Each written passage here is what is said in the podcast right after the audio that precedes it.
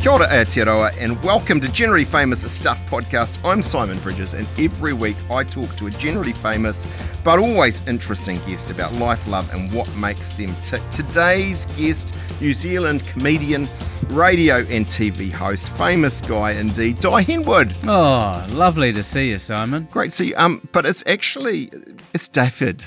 Yeah, David. David. David, That's what you were born with. Yeah, um, my Why don't you father. My father named me. He was um, he was from Swansea. He moved over here, and Dafydd uh, is the Welsh version of David, but um, the F is pronounced like a V, and the double D's are pronounced as a T So give it to me one more time. Dafydd. So I did go with it, but I had an economics teacher who gave up on pronunciation and just called me D A uh, Daf Y D D. He just gave up on the pronunciation and got halfway through it and said the letters. Well, I've got a son called Emlyn, so you know, Emlyn, that's yeah. Emlyn, which is a uh, another it's sort of a, I can sort of say it's a Welsh family name, but because my wife's half Welsh, so Yeah. there you go. Yeah, Um, the abbreviation of David is Dai or Dewey, as like Huey, Dewey, and Louie. yes, But I went with Dai. Well, it's good. It's more kind of showbiz, isn't it? And it's also great for showbiz because all my shows are um, usually, but like adapt or die dynamic scenarios. I'm doing one down The in die is Wellington, cast. one down in Wellington at the end of the year called Die Hard, and we're redoing the, the poster, Bruce Willis poster, and me playing Bruce Willis. you have to change your haircut a little bit for that? I was surprising. Yeah, I'd actually Not the body though, right? I mean, Nah. uh, you're Oh, rippled. Yeah, I'm ripped. He he has the same sort of haircut, just he's got a bit more of a widow's peak. So Yes, no. Um, have you been to Wales? Have you sort of have you did toured comedy there or anything like that? I've never done comedy in Wales. I've done uh, London and Edinburgh. Um, but when I was from when I was young, we used to go back because my father had three brothers, Right. and um, who have sadly passed away. Um, and we go back there. I visit my family. Um, from uh, then, my father was born in a pub, brought up in a pub. His whole family were born in pubs. His my great grandfather played rugby for Wales. I saw so that. That was amazing. We were back in 1899 to 1906. and he wasn't just he didn't just play for like a week or something. He was a great. Yeah, he was. He was. Um, He's they- got his own Wikipedia page. He was one of I've the seen, dancing dicks. They called him. He was which Richard kind of wouldn't go quite as well today, No. or maybe better. and um, they claim he invented the dummy pass, although I've only ever heard that from relatives, so I don't know how broad it, how how real it is. But no, I went. I used to go back, and I loved Wales. I, I I love Wales. That's why Just- I'm spending a bit of time on it. I love the, the, the culture of it. And strangely, actually, that's when my, my dad met Paul Holmes in Sydney and uh, Swansea, sorry, in Wales, because Paul was a radio host over there. Then when he came over here, Oh, he sort of became a family friend um, and and so forth. And that was Dad's connection with the sort of New Zealand media thing. And then Dad became a sort of famous actor over here. Yes, And After he introduced the breathalyzer to New Zealand. I saw that. He's like a science dude slash, you know, um, but that whole acting um, Yeah, theatre thing is in your blood. He was in the in the DSIR, the Department of Scientific and Industrial Research, brought the breathalyzer to New Zealand, then then went stuff it, I'm gonna become But uh, uh, did he? Was he? Was his views? Um, I didn't intend us to go down any of this track, but were his views? Um, I just saw there. Like I have been stalking you, and his Wikipedia page. It's like everyone in your frickin' family's got a. Even your great grandfather, Welsh, fly half great. Um, but your father, did he have sort of? I saw some of uh, papers or a book he wrote on drugs. Sort of. It, it sounded to me like he was. Um, was he sort of pro of psilocybin kind of legalization So- or something? No, so he he never t- tried drugs in his whole life. Yet he wrote a book on drugs called A Turned On World, and it was basically about um, the the uh, just what drugs do to people and its harm on society and so forth. Yes. And I think his his main view was pretty much you need to if you can legalize most drugs then you can deal with them on a social level because yeah. it takes the stigma out of it and so forth because that was very much at a time when there was the war on drugs coming from America Yes. and so forth so he visited there were opium dens in Wellington he went and took photos of these right? people in opium dens on Cuba Street and So I sort of thought, um, yeah, when I was I was hoping you'd sort of admit that he had mushroom, magic mushrooms down the back or something, but that would be problematic because your mum was a judge Yeah, and well, a really high profile judge. I and, you know, think she, um, he very much respected that. I always respected that as a, um, as a kid. Your mum was the second, um, second female judge in yeah, amazing. New Zealand. As, as a young woman in, in what is a very old sort of boys' club. But then she also worked in the theatre as well. Yes. So I've had a very, um, very sort of illustrious uh, family tree, and I'm I'm super proud of both. Yeah, no, you should be. Um, and I want to ask you about that, but I just there was something we were just talking about off air that I do want to get out. You, you're like the ultimate crossover actor because I wondered this myself. Looking at you, I'm not sure whether you're Maori, Asian, or what you are. I mean, what? But there's none of that going on. So when I travel, You get that though, right? Yeah, when I travel, I can pass for sort of South American countries, most of Europe, maybe a little in Asia, and um, a lot of people um, have thought that I that I have Maori blood. Yes. Um, I love Maori culture, and we've always Yes. been um, quite um, in, ingrained doing a lot of work with Maori. But no, I'm um, sort of As Welsh. almost as Pakeha as they come. Yeah, um, your mum, as we've said, prominent judge, your dad, prominent actor, and and you know movies and all these sorts of things. Um, I suppose without psychoanalyzing you massively, um, what, what sort of effects? And, and you're an only child, Yeah. so what's that mean for you? Does that mean you're a spoilt little brat who thought I can do anything? I'm going to be a comedian, and my name will be in lights everywhere. Psychopath. I mean, no. Or, or what? What do you what do you say about all that? Um, so although I was an only child, my mum and her best friend had kids at the same time, and they lived just up the road. So, Right. and he was an only child as well. So we sort of got raised as brothers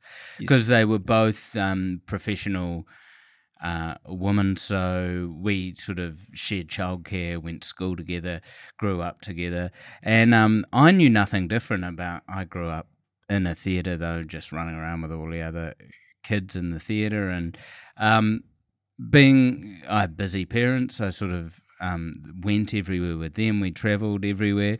I mean, they spoilt me here and there, but both. I think the biggest thing my father taught me was that going into the arts, become wanting to be an actor or a comedian, it's a job. yep. You have to work.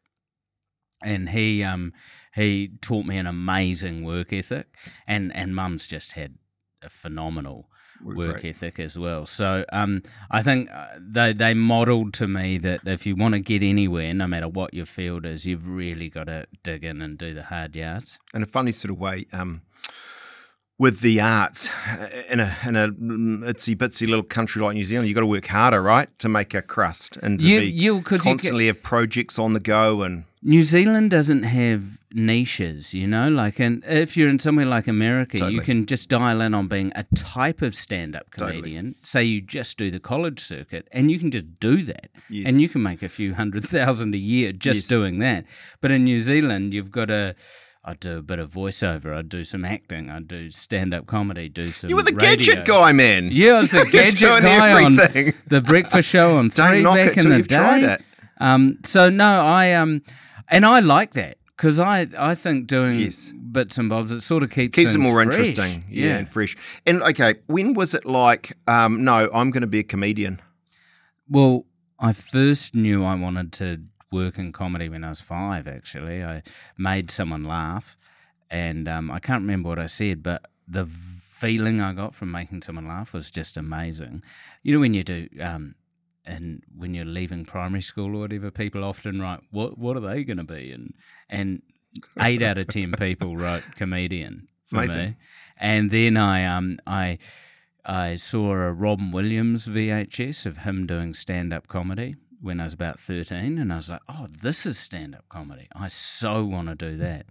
And um, it was that and Eddie Murphy's Raw and Delirious, which is sort of seminal old Classics. classic comedy um, stand up albums. I just was like, that's what I want to do. And then um, I did a bit of acting, but I was always the funny guy. So I was Yeah. like, no, I'll get into comedy. You never, you were never going to be an ICT engineer or some other. No, and- Mum was quite- And in, in seriousness, it was quite a. oh, No, I'm going to. This is what I'm going to be. No, it was I want to be in, in comedy. Mum sort of, uh, I think, wanted me to be a lawyer at, at, at some stage, um, which lawyers and stand up comics are pretty similar.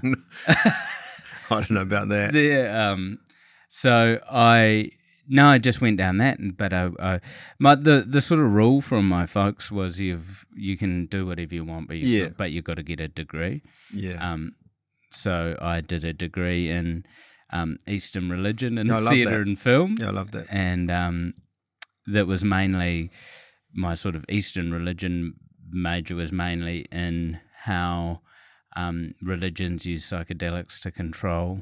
There you go. so forth. So it was a very I in- was, there was something there in that It was a magic very- mushroom, mushroom talk. yeah, it was very interesting. So it was the idea of how you know shamans would give people like Yeah. um, psychedelics, then put a mask on and Yeah. freak them out, and that's how they gained control. And Yes. sort of, um, so no, it was very interesting doing that.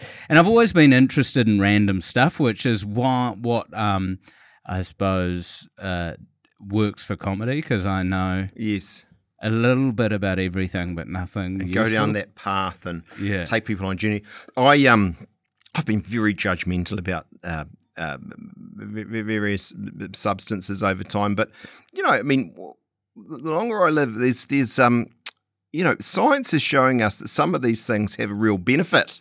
You know, in terms of the psychoactives and all of that. So it's um, it's Well, it's going to be interesting to see how it all goes. Funny you say, as especially as um, someone who's got advanced cancer. Yes. Um, and New Zealand's now moving into um, MDMA trials for Yes. people with advanced cancer use of psilocybin because there is a lot of international research showing how it's helping people with PTSD, with um, coming to grips with very serious diagnosis. And it's not just taking it by yourself, it's when it's combined with proper therapy and so forth. So no, it's very interesting seeing seeing what, what happens. But then of course with things it's always when you attach to sort of stigma of Yes, of forty years of yes. correct or incorrect legislation, you then people have images of what it is. and things that have a, might they, that's right, and they build up a history and a culture around them and all of that. That's right. I mean, um, I mean, if we keep trotting through your sort of um, story to date, uh, late nineties to mid two thousands, you win a shed loads of local comedy awards, um, and you and you're touring here and offshore. Um, how would you? I, I genuinely like. I don't. I don't. I've never. I've seen quite a few Kiwi. I don't think I've. Unless I've seen you at a seven days one, I don't think I've ever seen you live. Um, I don't want to say you never made an impression on me. um, what was your shtick? What was your kind of? What would you say? Well, I, I was very different to a lot of the um, comedians at the time. When I came in, there was um, Mike King Yep. was at the at the top of his stand up game. He's now gone on to do amazing things in other fit in mental health fields. Um, there was Terada, Sugar and Spice, Brendhan Lovegrove, and um, I came in and I was just very different. I was um, dressed up as a wrestler.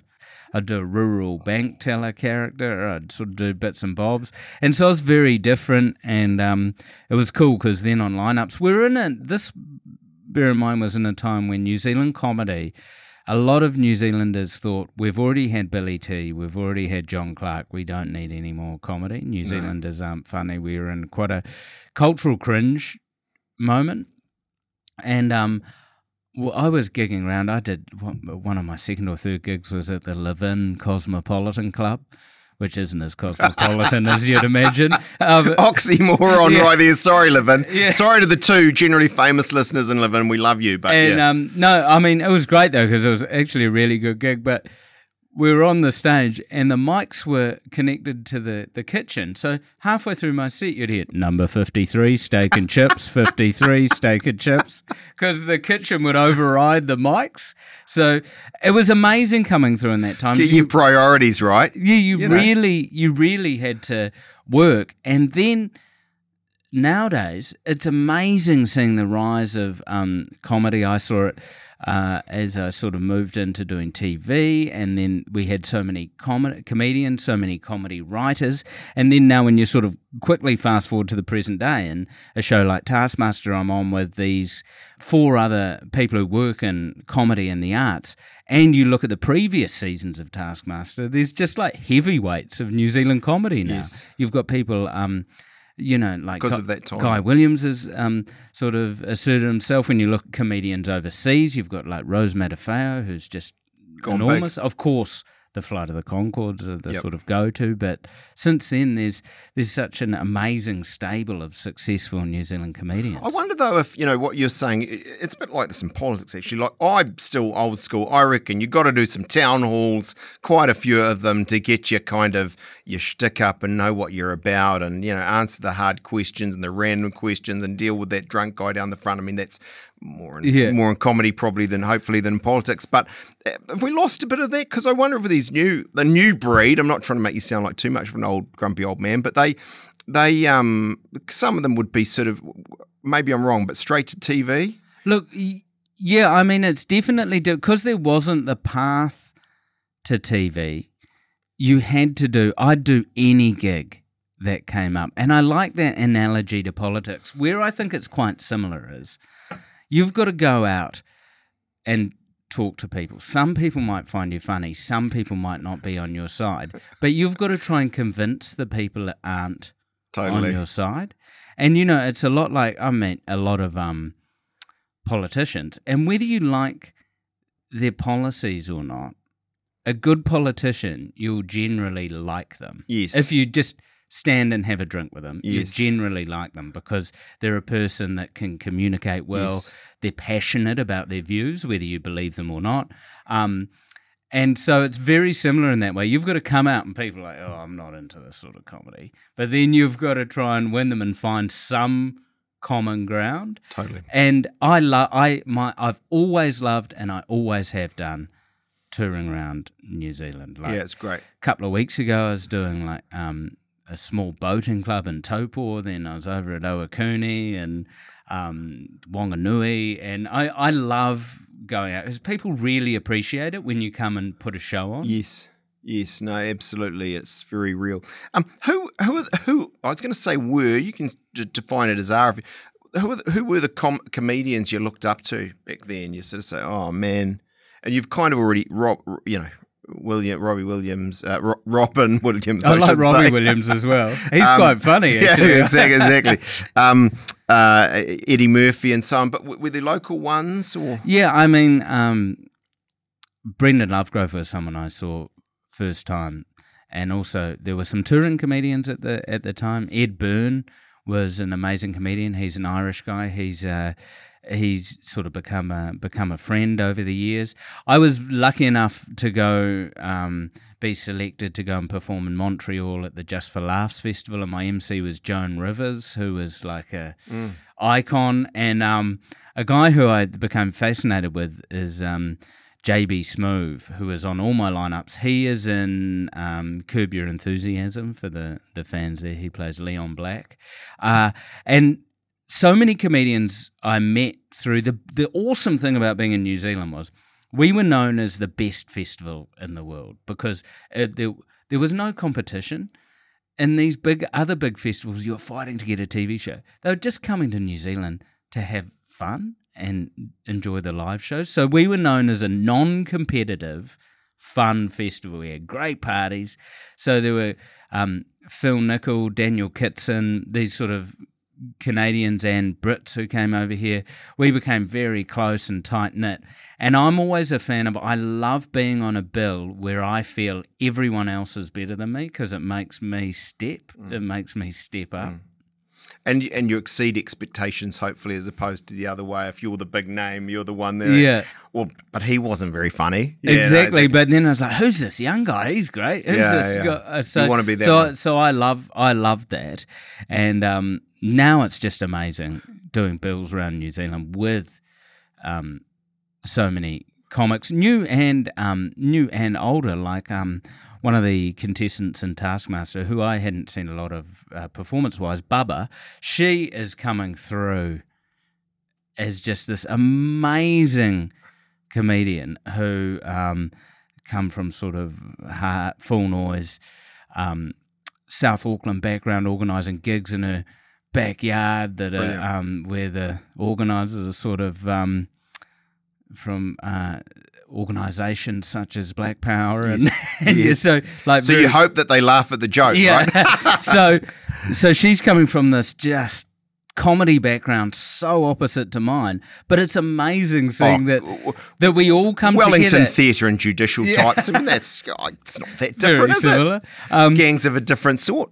uh, and and seeing them coming through, and the best thing about comedy, we're all from so different backgrounds, but when we're sitting in a green room shooting the breeze, we just crack each other up because it's all about the laughter, and humans love laughter. Laughter is what brings Totally. humans together. And what I like is you can share a laugh regardless of your background, your political beliefs, your religious beliefs. You can always share a laugh about Totally. something. Totally. Genuinely you funny should be genuinely funny. You even look um, when I studied Eastern religion and broader religion. If when you see a good pastor, they're often quite funny. as Totally. well because humor is where humor is where you find common ground with Totally. people. I, and I worry we're losing that. I mean, it's the po- politics, religion, entertainment. You know, it's like um, a spoonful of sugar makes the medicine go down, right? You want and and but I sort of worry some of these things are becoming a bit humorless. Like about Oh, completely. Yeah. I was actually watching. can't take a joke.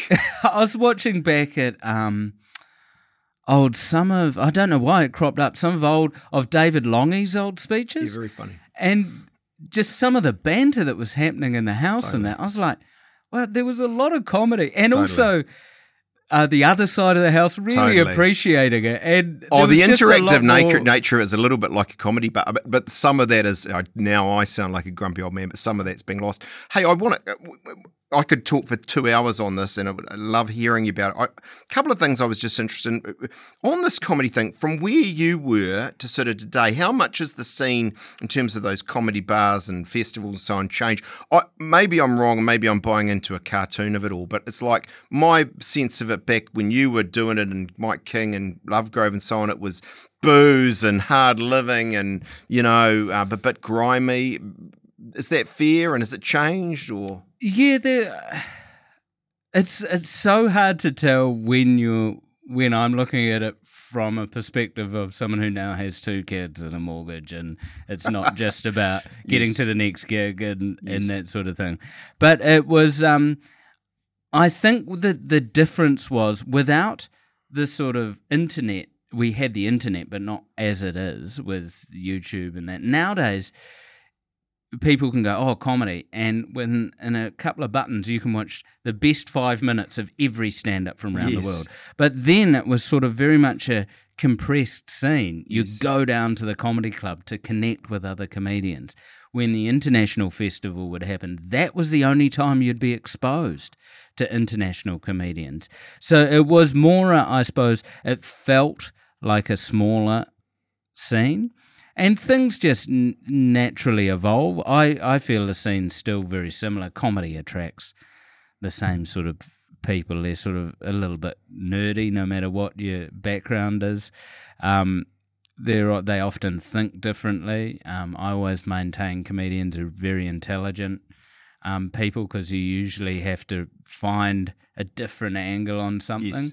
So, um, no, I think comedy always changes and never changes at the same time. Is there a is there a standard sort of um, recipe for a good gag?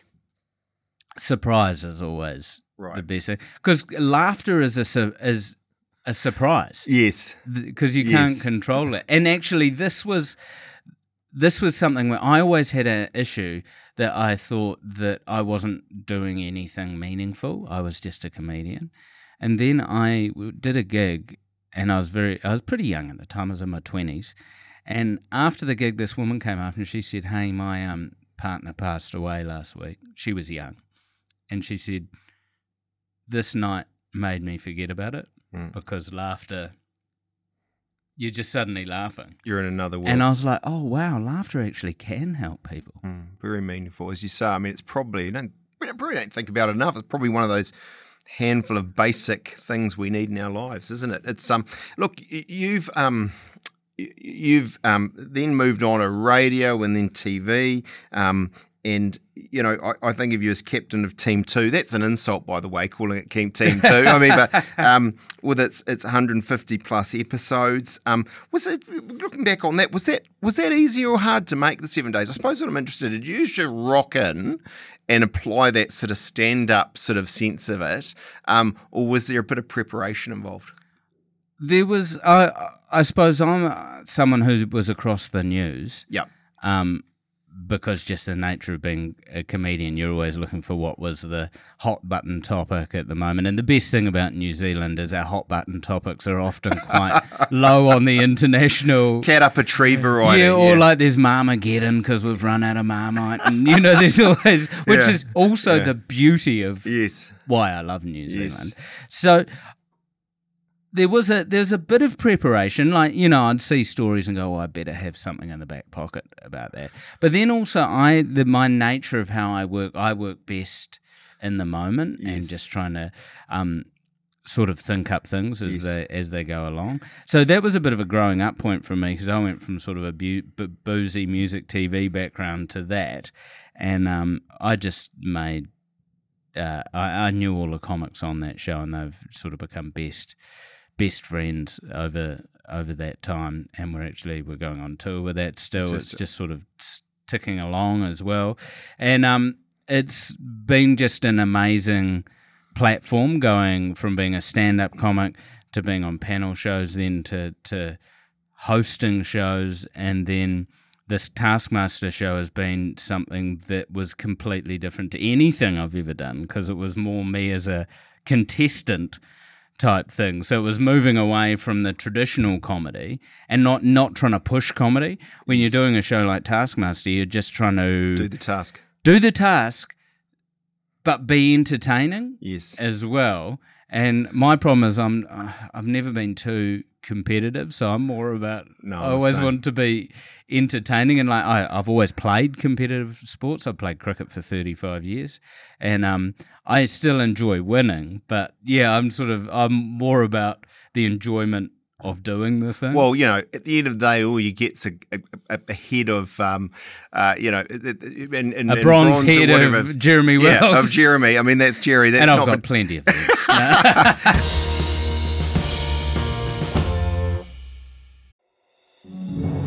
If you don't have time to read the in depth stories or you just prefer to listen instead, The Long Read from Stuff is the podcast for you. Each week, we showcase one of our excellent pieces of journalism, telling important or entertaining stories from the world of crime, sport, history, culture, and more. You also get to hear from the journalists themselves about how they uncovered the story and how it came to life. So, for your weekly dose of long form journalism, beautifully read, subscribe to the Long Read from Stuff wherever you get your podcasts.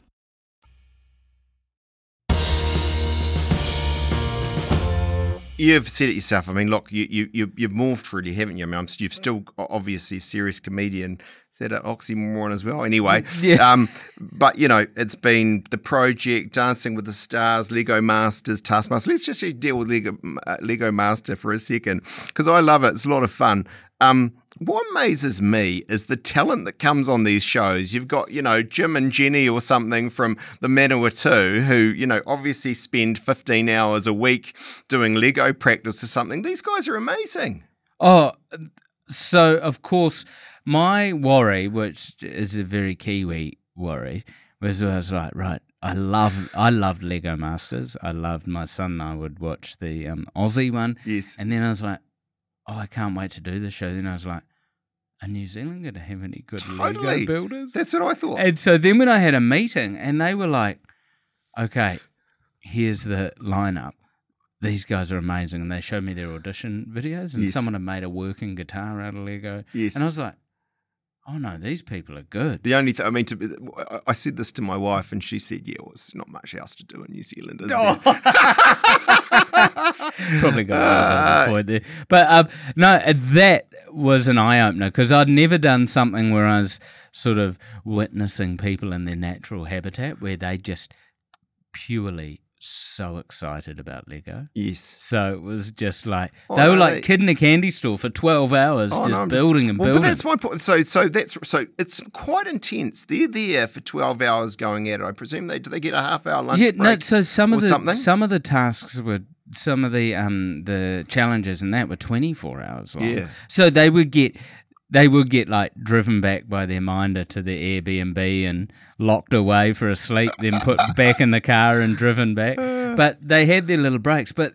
It was hard to get them to stop, and ha- we had to force them to have breaks. Yes, but honestly, it must be. me- But you're you're the opposite. You're sort of got hours of tedium. What are you doing? Are you on your smartphone checking out So the we news or we something? were sitting in we were sitting in a room with fourteen screens watching people build Lego, and it's quite soporific. Like just hearing the clicking of bricks. And have a little nap in the yeah. I would have a little nap, but then we would. It was amazing. Robin, um, say the the the brickmaster who was over. We just became thick as thieves, and um, it was all around the time I can remember when we were filming. It was the Will Smith Oscar slap. right. So we're out on the floor, and the cameraman's filming, and he's watching the Oscars on his phone, and then you just see his face go. then, then the whispers go round, and everyone's watching the Will Smith Oscar slap. So it was, we sort of just became a massive, massive family. These shows, um, and Taskmaster's the same actually. We are in there, and you're filming intensely because we I'd go I'd arrive at Taskmaster and you'd film all day just task after task. Um, you become so close with the Yes. the camera people, the director, the, all that. So I love that feeling. I always loved it. It feels like a school camp. Yes. I've always loved that. That's why I love doing projects where you go in and you're working intensely with people because you develop a bond over a few weeks that you you don't get if you're just doing a few hours here and there. Yes, no, that's exactly right. Remember that with the old school show, right? By Oh. the end of it, you're all loved up, and Oh, you yeah. know everyone's got a new girlfriend or boyfriend or something. We're gonna know Um, each other forever. which is, isn't quite as good if you're married. But I'm just saying, you know, it's, it's a um, Taskmaster. So it's out now. I was relatively uninitiated to this. I've got to be honest. Um, but you know, I, I get the premise. It's a good one. You get five comedians um, in a different location. You make them perform ridiculous tasks. I hadn't realised. I was saying you off air. I mean, it's a proper phenomenon internationally, globally. It is. So I knew um, I'd known people who'd been on previous seasons, and they were, "Hey, this is quite big. Like people overseas find ways of seeing the New Zealand one, and they love." The, the New Zealand one and this one I um this one will be going out in Australia as well and um it is huge well I tell you what um people may have seen um if you just watch the sort of the first couple of episodes um, Baba got us tattooed on her arm, a full arm tattoo of all our faces. I've never been tattooed on someone's face before, and when she first showed me, I felt a bit bad because I sort of brushed it off, like, "No one get this. That's a fake tattoo, whatever. No one gets." And then it was only over the episode I kept looking over at her, and I was, "Holy muck, that's a that's an actual." Do you look good? Hmm. I, I I look a bit like the Joker from Batman, actually. So that's not a bad thing. That's commitment. It's commitment. I hope she wins. Uh, Baba is she is full commitment to everything she does. And our meeting, honestly, on it with Mel Bracewell, Ray O'Leary, Karen O'Leary, they're not related. Bubba and myself, we became such good buddies, and it was um for me as someone who is um sort of doing cancer treatment, and I I don't quite know what when that comes to an end, and that it really solidifies to me enjoyment. And when I'm doing a project like that, I honestly just love it and I cherish those moments. But do you think that's is that and, and it's the elephant in the room? You know, your cancer.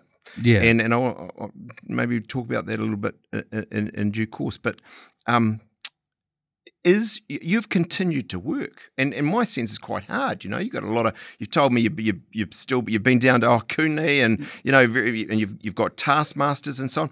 Is it a is it an amazing sort of? Is it like going to comedy? Is it a distraction from you know what you've got going on, or is it a different thing that gives you an enjoyment from it? It is my my my decision was that I decided I made decision I wasn't going to suffer. Like things hurt and procedures hurt, and I, I'm doing chemotherapy every second week. I, I do another round next week, and then I've got some time off. But so I chose not to suffer, and I went. I love working. I love being with my family. I love traveling. I'm going to do it. I'm going to get out and do it. Mm. And it's hard for the first couple of days when I'm coming out of a chemo round, but it is. It's my zen point, if Yeah. if you know what I mean. When I'm on stage, when I'm performing, when I'm filming, I don't think about anything. No. Um, I was I, I was doing uh, a huge round of chemo and radiation at the end of last year, and that's when I just sort of got word at the end of the year that we are going to do Taskmaster. Um, and I was so excited, and it was such a huge thing to look forward to, and then just rip into that. And um, that's the thing is, I'm living with cancer. That's my whole way of Mm. framing it. I'm living with it. So I'm going to live. I'm going to get out there. It's so great because I don't let the small things bother me. It's an immediate perspective Yeah. shift. So, And I it- guess there's a whole lot of more small things these days yeah. than there used to be. no, there's a, you know, because you can. You know what I mean? I mean, it's all small in, in, in a way, other than a few Oh, really important things. Completely. You can go online and watch people argue about anything from anywhere. and it just, you know, it's it's like, for instance, at the beginning of the year, I'm, I'm sitting in chemo and I'm reading a whole lot of replies because I stupidly said something like I thought bilingual road signs were a good idea. um, and then I, which that'd I, go well on social which media. Which I thought is quite an innocuous thing because I'm from Wales. They were the first country to do Yes. them back in the 60s. And then I was like, people are coming at me with all this. And then I was like, wow, who cares, man? yeah. Who, like, who cares? Puts it in perspective. It's just like, it's just a road sign that's written in two languages. Like, so to me, I'm like, oh, how I don't understand how you could get wound up about Yes. things like that anymore. And then I just actually, that was for me. I went, no, Twitter's not for me. no, I'm no. actually, I decided that about a You- month after politics. well, I bet. Why am I putting my, why am I putting that energy into that? and then I sort of just faded out from that. And um, no, it's it has. But then the flip side of that is, I have such amazing faith in humanity and Yeah. in humans, and I believe this is the best time in history to be alive. Where it- there's actually a lot, so many goods going on in the world, even though it's easy to focus on the Totally. bads. So I love humanity, and since I've been public with my cancer diagnosis, the outpouring from people has been amazing. Mm. The love I meet, get from people, and the the interactions I have with people from all ends of the spectrum. You know, where it's like, because I'm I've always been a firm believer that uh, what's depressed me a bit about the way things have gone internationally and. and You think about this quite a lot Yeah. because I've seen a number of comments you made. yeah, as as for instance, when I grew up, my parents had their political beliefs. They had best friends Yes. who were on the complete other side of the Yes. fence, and they'd have phenomenal arguments over a dinner party, Yeah. and then massive hugs and laughs. You know, because people are allowed to believe different things Yes. that's the beauty. That's why we live in a democracy, you know? So it's like, I love meeting people with different views to me because they might explain something and I'll go, oh, no, that was my bias. Actually, you, that's a good point there. Yeah. And so that's, that's Whereas now we live in different suburbs and we don't talk. yeah. And, And, that's, as a generalisation internationally, even a little bit, that's crept in in New Zealand, I think. and that saddens me a bit that we can't, Yeah. and that's, I suppose, why I've always loved New Zealand is we've always had this sort of socio-capitalistic l- centre right, centre left thing Yeah. going on, where people are pretty accept. The major parties also can have a foot in both camps, and Yes. that's what I've loved. That we Yes. and I think that thing of sort of swinging right to left to right to left every few years balances the Yes. balances every everyone out. And I, d- I just hate this um, sort of tribalism where people go, okay, The fancy word we used to polarization. yeah, polarization where I'm in this camp. We think this is bad, so we can't read any new information in case it changes us. We're Mm. in this camp, you know? And being able to have a laugh at yourself, Mm. have a laugh with other people, debate ideas, that's so, so important. I always want to, my kids to challenge a belief I have, and then we can talk about it and yes. and look at both sides. And I like that. I love critical thinking. Yeah, I was with a very uh, significant politician actually recently, uh, internationally, and um, it's me. I won't, I'm not going to name Yeah. them, um, make it even more mysterious. Yeah. Um, but uh, you know, they, they they were saying, you know, one of the things that happened in Europe um, really saddens them is that that everything you've just said, right? And it's their perception being in New Zealand is, you know, don't lose, you know, that kind of, as you say, that um, closeness, really, that the spectrum hasn't got too broad and scary and angry. And, um, you know, long may that continue. I, I had more questions on Taskmaster. We might come back to them. Um, but I can see, you know, there's 90 things to talk about and we're running out of time. I, I mean, one thing that was interesting to me about, you know, your cancer, and I, you found out in 2020, you didn't go public until January 2023. What was your thinking? Look, as a relatively young guy, right? I'm about the same, not too far distance from me, um, about not saying something. When you did share it, how did you, how did you feel about that? So it took a lot of processing as someone who was in the early 40s um, being diagnosed. I I didn't want to go public when I was still in the like bawling, crying, woe mm. is me mm. phase of it. I always knew I'd go public, but I wanted to get to a point where I had crystallized some ideas and some beliefs about it. So when I went public, I could go public in a way that could support and help other people that are going through cancer or affected by cancer because it's something like New Zealand's got the second highest rate of bowel cancer in the world. Mm. Like so a lot of people are going through it and I wanted to go public where it was like I could share my journey, I could share some tips, I could help people. And also I wanted to be very mindful of the fact I have two children and a wonderful wife. And this diagnosis affects them as much as it affects me. I get the physical issues with it, but my wife, it's a diagnosis for two when you're in a partnership. And so I was very aware I needed to get to a stage where I was comfortable sharing it and I'd sort of set up boundaries of what I wanted to share and, and so forth. So when I decided to go public, I knew that I wanted to do an interview with Jaquie Brown, who's a good friend of mine. I knew she would. Um, she knows me, and, and sort of so we so so I sort of wanted to do it with a plan rather than haphazardly sort of throw it out there. And then since then, it's been it's been wonderful as I've been able to help people. I've been able to team up with ANZ and the Cancer Foundation, Yeah, amazing. Cancer Society to um, sort of do a campaign to try and raise some money for them around Daffodil Day.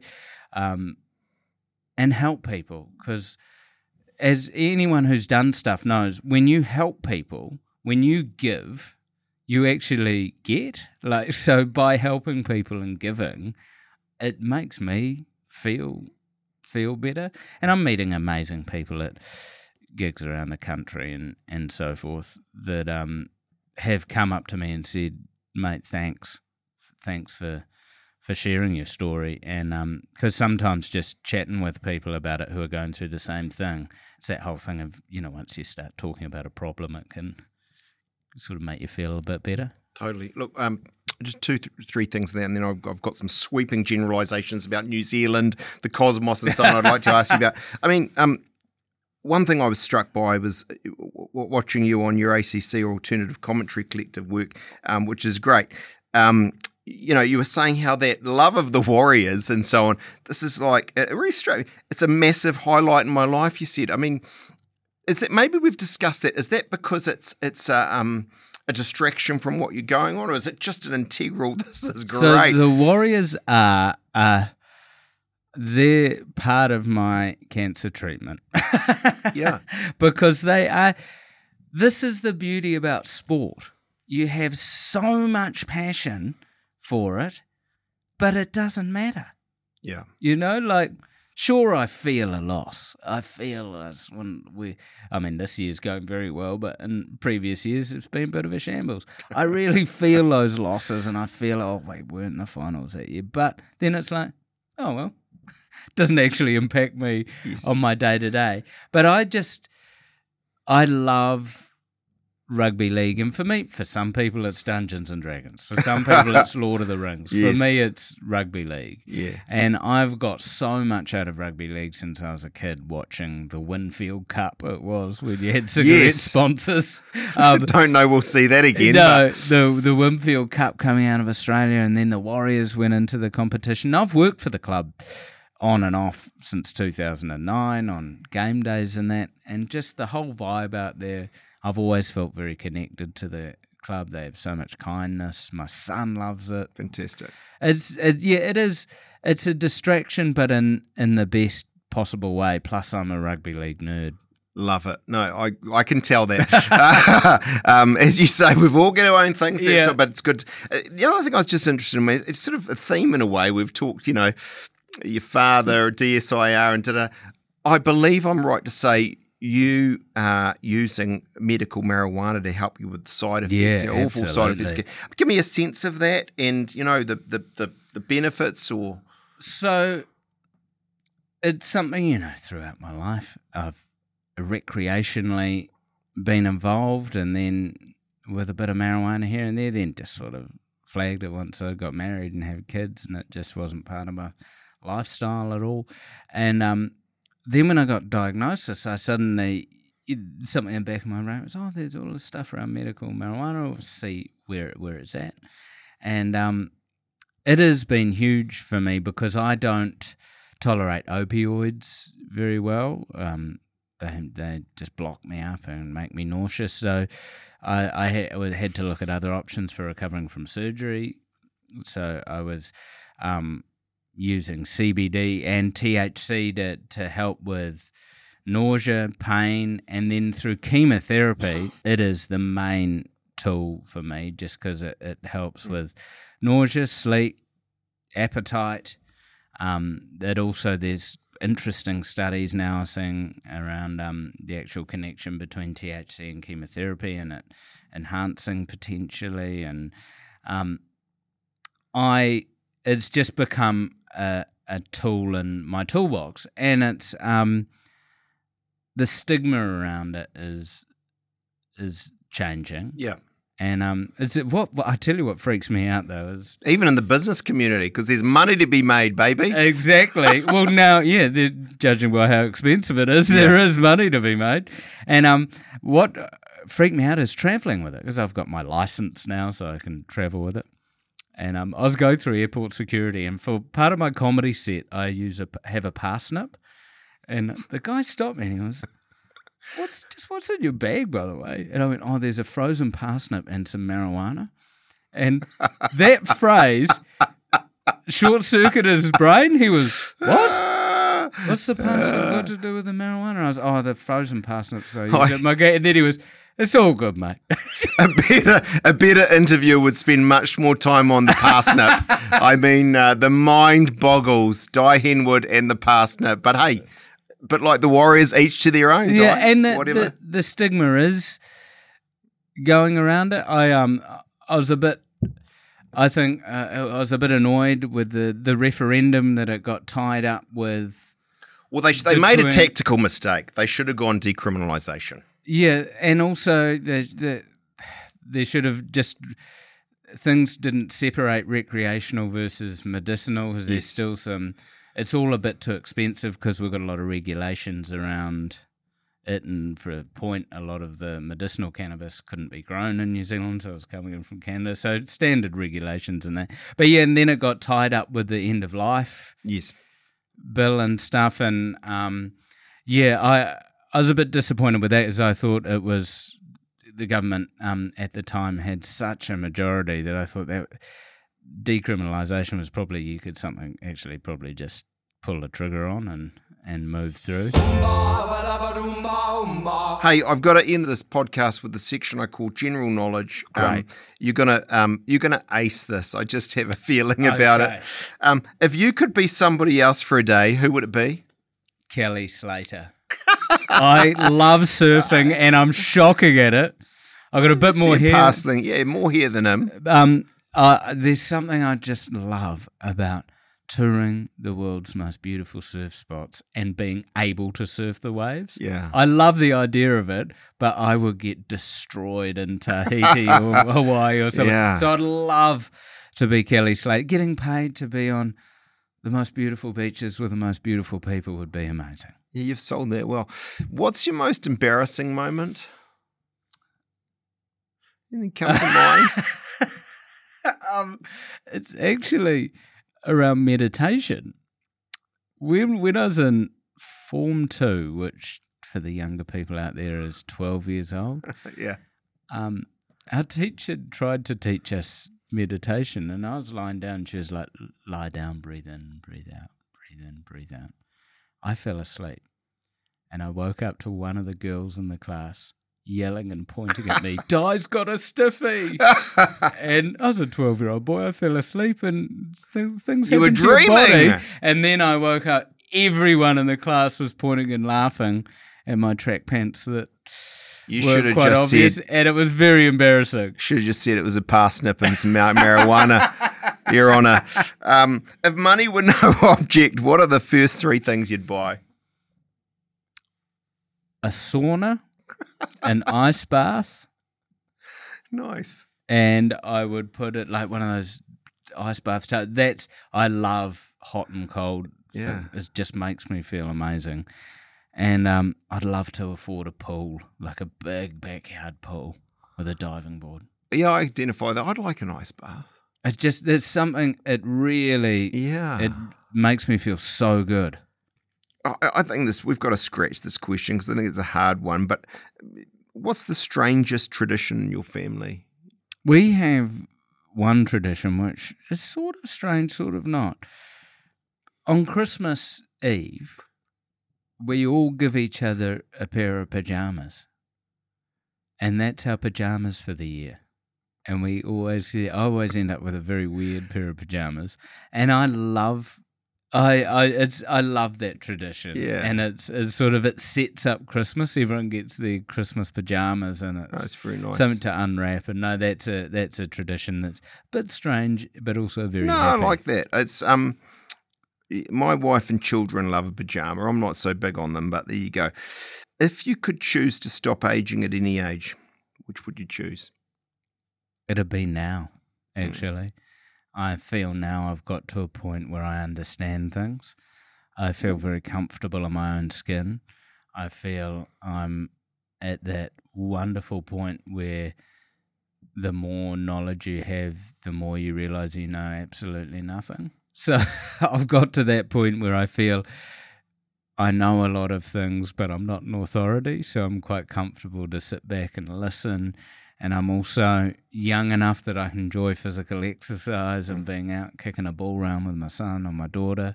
Um, so now I think, I think you're in your prime. How old are you right now? I'm 45 right now. Oh, outstanding. Prime of life. Yeah, prime of life. see that thing though? Forty-seven is supposed to be. Did you see that piece? And was it one of the? Uh, let's hope it was stuff.co.nz. Yeah. Um, around uh, forty-seven is the age statistically when I think it was men are most unhappy. Huh, I'd actually Because you sort of, I think yeah. it's probably like, well, I've got to forty-seven. And f- it, I didn't become Kelly Slater. It was always on the cards, but I've still got half my life left. Well, I'm feeling quite happy, and I can't afford a midlife crisis. So gladly, it's not um, it's not coming. Hopefully, Hey, Dai Henwood, thank you so much for Oh, coming on Generally so. Really appreciate it. You've been listening to Generally Famous Stuff podcast. There's a new episode every Wednesday. You can listen to them all at stuff.co.nz slash generally famous or wherever you get your podcasts. In fact, if you follow us on Apple or Spotify, any of the podcast apps, in fact, you'll get the latest episode automatically. Sounds good, right? Thanks to my producers, Chris Reed and Jen Black, and audio editor, John Ropiha. I'm Simon Bridges. I really appreciate you listening. If you like this podcast, please support our work. Visit stuff.co.nz slash support. I think you're conflating a whole bunch of issues. don't want to be held to account no, I- on what- rising child abuse numbers. You can manipulate crime statistics. I promised I wouldn't have a TED to you about gotcha journalism. Hang into the National Party's No, attack line no, there. but that I what think Chris- it would be a resignation offence if I didn't deliver tax reduction. Yeah, yeah, we're, I'm not worried about it at all. nothing That's what iffy in there. That on. sits with you perfectly fine. That's what we're that's what we're focused on. Whatever happens in politics, the weird, the wonderful, the important, the thought provoking, we got you. Listen to Tova wherever you get your podcasts.